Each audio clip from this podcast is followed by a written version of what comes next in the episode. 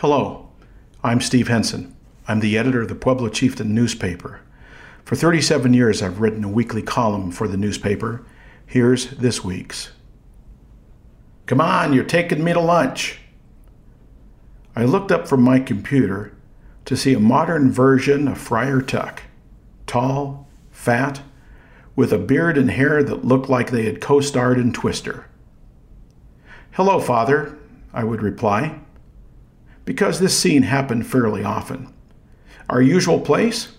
Let's go, he said, and we would head across the street to, from the newspaper for some Big Macs, most of which landed in his beard and stayed there.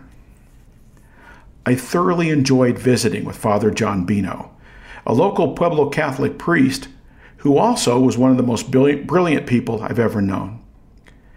He was a priest, but also served in the Colorado legislature in the state Senate and was on the powerful Joint Budget Committee. He was effective and an outstanding advocate for Pueblo and southern Colorado.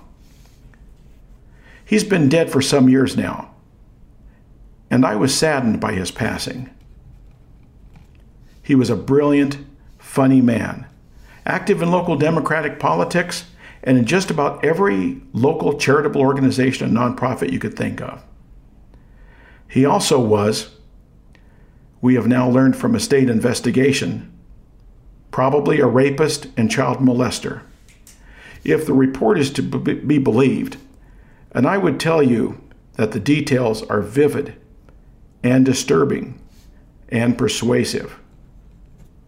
He was evil, threatening his victims that if they told anyone about what he had done to them, that they would be going against the church and therefore, by implication, putting their eternal souls at risk.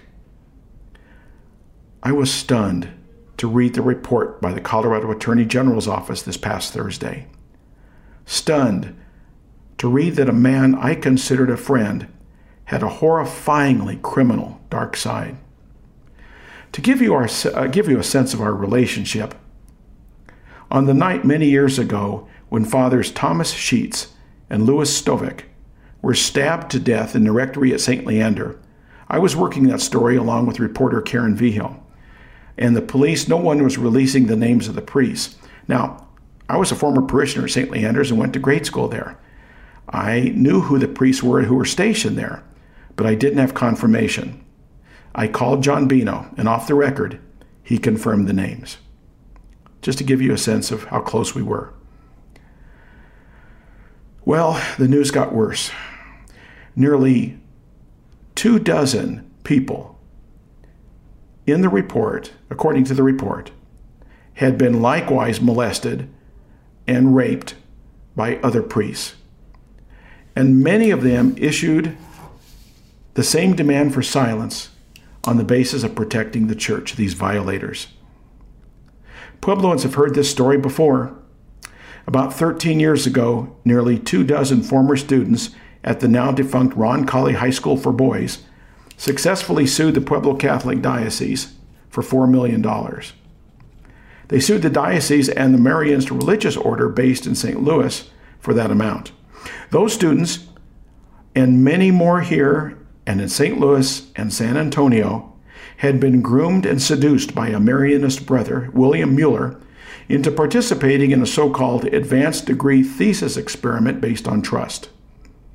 Mueller took the boys into the school's soundproof band room, where he was the director, blindfolded and tied up the boys, knocked them out with chloroform, and sodomized and otherwise abused them.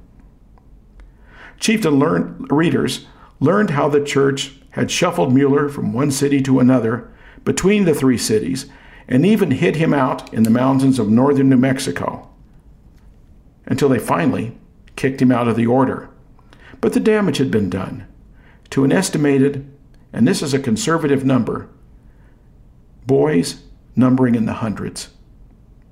And now John Bino, Leo Bonfadini, and many other local priests stationed here and elsewhere join that hall of shame and depravity and the revelation by the state investigation begs the age old question Do we ever really know someone? I'm Steve Henson.